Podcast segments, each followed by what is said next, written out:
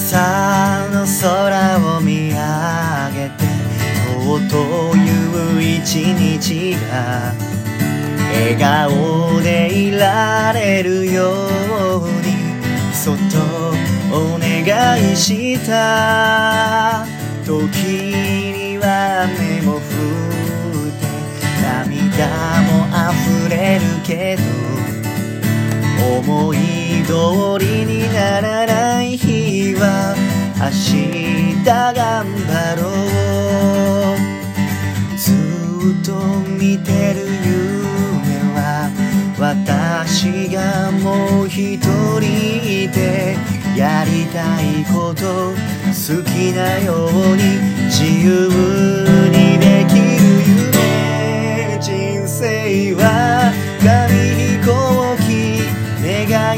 せて飛んでゆくよ。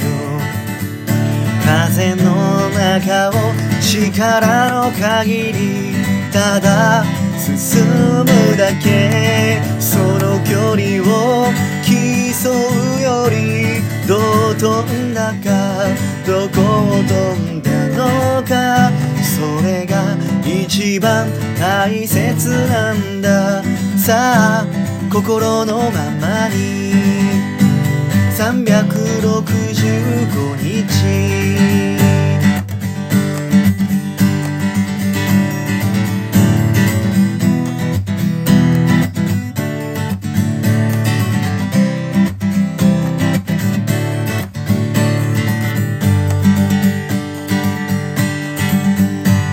星はいくつ見えるか。何も見えない夜か。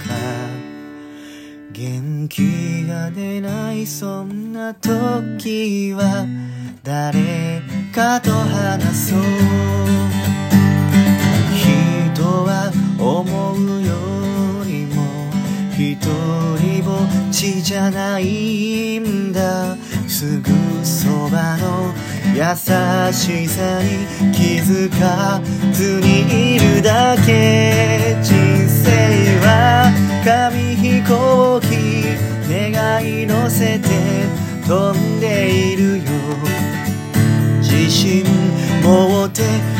広げる羽をみんなが見上げる。折り方を知らなくても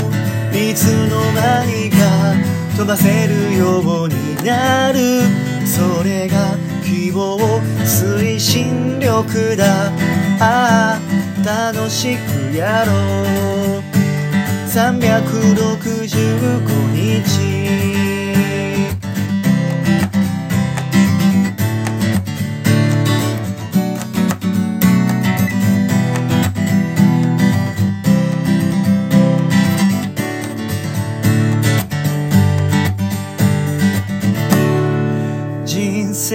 は紙飛行機願い乗せて飛んでゆくよ。風の中を力の限りただ進むだけ。その距離を願うよりどう飛んだかどこを飛ん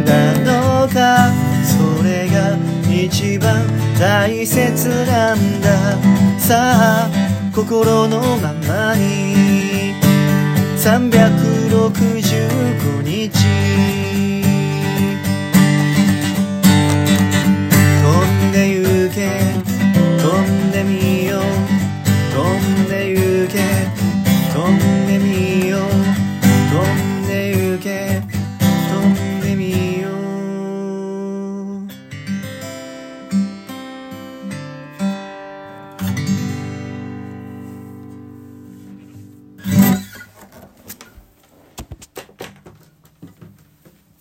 い、皆さんおはようございます。えー本日は6月19日、えー金曜日ですね。えーワイズハーツラジオ、本日もやっていきたいと思います。ちょっと今日は、えー弾き語りをちょ冒頭に入れてみました。ね。えっ、と、AKB48 の、えー歌ですね。えータイトル、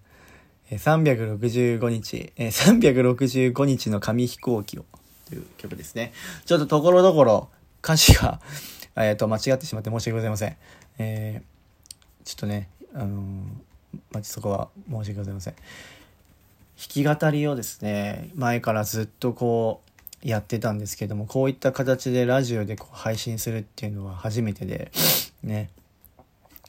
ちょっと緊張しました。ね、普段こう話すだけなんですけど、えー、ちょっとこういうね、冒頭に弾き語りを入れてスタートするっていうのも、まあなかなかこう、いいかなと思いましたので、えー、ちょっと歌わせていただきました。今後もね、ちょっと、あの、いつは、いつもは夜に撮ってるんで、あんまりこうね、弾き語りとかできないんですけど、ちょうどこの、えっ、ー、と、木曜日、えっ、ー、と、今日が、撮ってるのが、えっ、ー、と、6月18日の木曜日なんですけど、えお休みだったので、え日中に収録し、収録をさせていただきました。なんかリクエストとか、もしあれば、え歌える範囲で歌っていきますので、えよろしくお願いします。はい。えっ、と、まあ、今日話す内容なんですけど、あのまあ、自分結構ここで聞いてくれてる人のほとんどがおそらくインスタグラムのでつながった方だと思うんですけどあのまあそのインスタグラムっていうことで、まあ、写真とかねこう動画をメインで上げていく中でその中でこう自分の投稿を見つけてで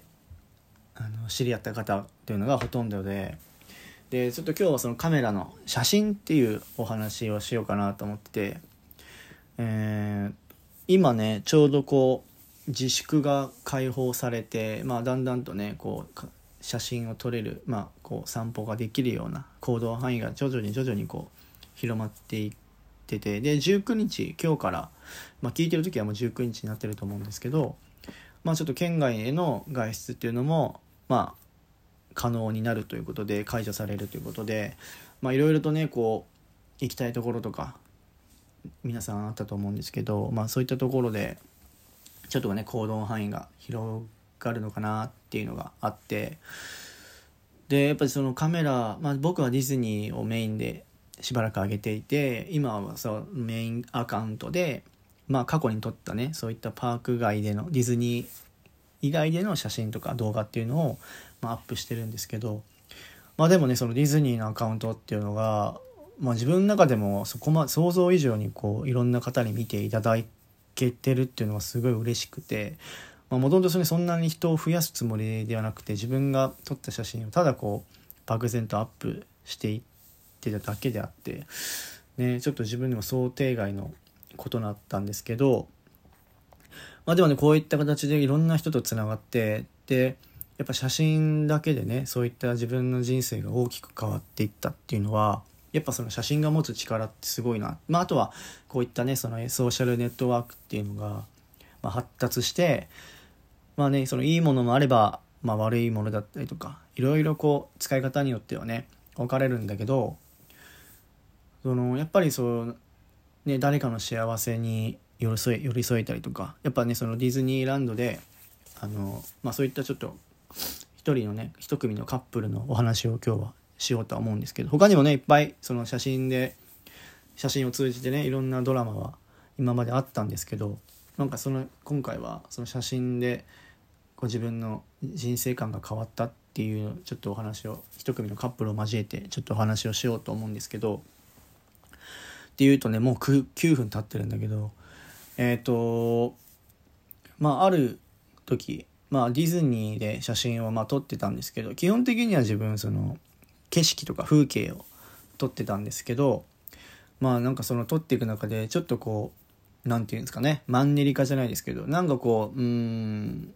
なんかいつもと何も変わらない変わんないなみたいなのが時期があってでそれをいろいろ自分の中で考えててなんでこういう感じなんだ撮っててもなんかうんみたいな感じの時期があったんですね。でそれがいろいろ自分の中に突き詰めていった中で分かったのがなんか人を取ったことがあんまないなと思ってそうでじゃあ自分で人撮ってもら撮撮りたい撮りたいっていうかまあそういった経験を積むまあ本当に自分の中で人を撮るっていうことを勉強したかったんでなんかあるじゃないですかそういうポートレートのこうなんだスキルアップのための本みたいな。まあそういうのも、まあ、立ち読みしながら見てたんですけどなんかいまいちパッと来なくてで思って行き着いた先がそのインスタグラムでそのちょうどそのディズニーのハロウィンの前だったんでこれはいいタイミングだと思ってその被写体さんを募集したんですね。あのまあ、仮装する人だけに限らず、まあ、そのパークでその写真を撮ってもらいたい人自分でよければ写真を撮らせていただける人を、まあ、募ったんですけど、まあ、結構そのいろんな方に「撮ってください撮ってください」っていうふうにお願いをしていただいたんですが、まあ、その中で、まあ、仮装とかではなかったんですけど、まあ、一組の静岡から来たカップルがいまして、まあ、その彼女さんの方からインスタの方に DM をいただいて「ゆうすけさんこんにちは」みたいな。その今度彼氏と一緒にディズニーランドに行きますなのでよかったらその2人の写真を撮っていただけないですか？っていうことでお願いをいていただいて。でまあ初めてそのパークで、まあ、お会いしたんですけど、まあそのまあ、僕も結構カップルフォトはパーク内で撮ってはきたんですけど結構カップルフォト撮るのってなんか普段こう人を撮る時よりもやっぱこう撮っていく中で気づいたのはこうちょっと緊張するんですよね。なんで緊張するかっていうとやっぱりそのカップルでいるってことは僕男性じゃないですか。で彼女さんからお願いをしてもらってるけどそこにやっぱ彼氏さんがいるわけですよ。でやっぱその知らない男性がその目の前にいるっていうカメラマンとはいえ知らない男性がいるっていう考えて逆に自分がその彼氏の立場だったらこいつ誰だよみたいなって思うと思うんですよね。でやっぱそれはそこはすごい自分も気遣っててなんか本当に大丈夫ですかみたいな。っていうのはすごい気遣ってたんですけどいやもう全然大丈夫ですって話だったのでじゃあ分かりましたってことであのパーク内で貼ったんですけどまあその彼氏さんもですねものすごい人がいい人でなんかよろしくお願いしますみたいな感じでもうノリノリでで、まあ、その日ほぼ半日ぐらいかな一緒にパーク内を回りながらいろいろ話をしながら、まあ、写真を撮っていったんですけど、まあ、その彼も結構一眼レフを始めたてでちょっと分かんないからってことで、まあ、回りながらアトラクションも乗りながらこうちょっと自分のカメラレクチャーをしながらねこうパークを回ってたんですけど、まあ、その日はその日でねこう終わってなんかまたお願いしますみたいな感じで、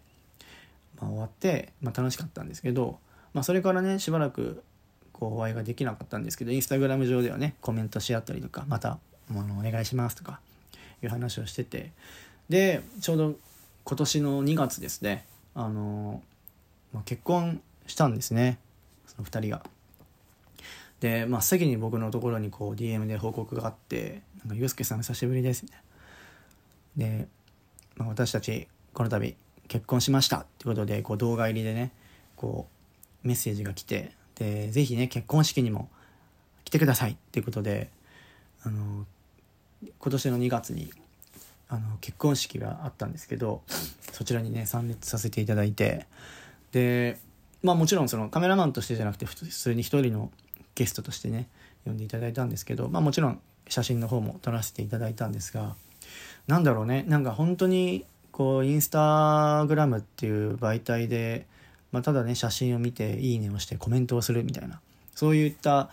なんかねそのフローがある中でこう自分が起こしたアクションによってそのいろんな人と出会って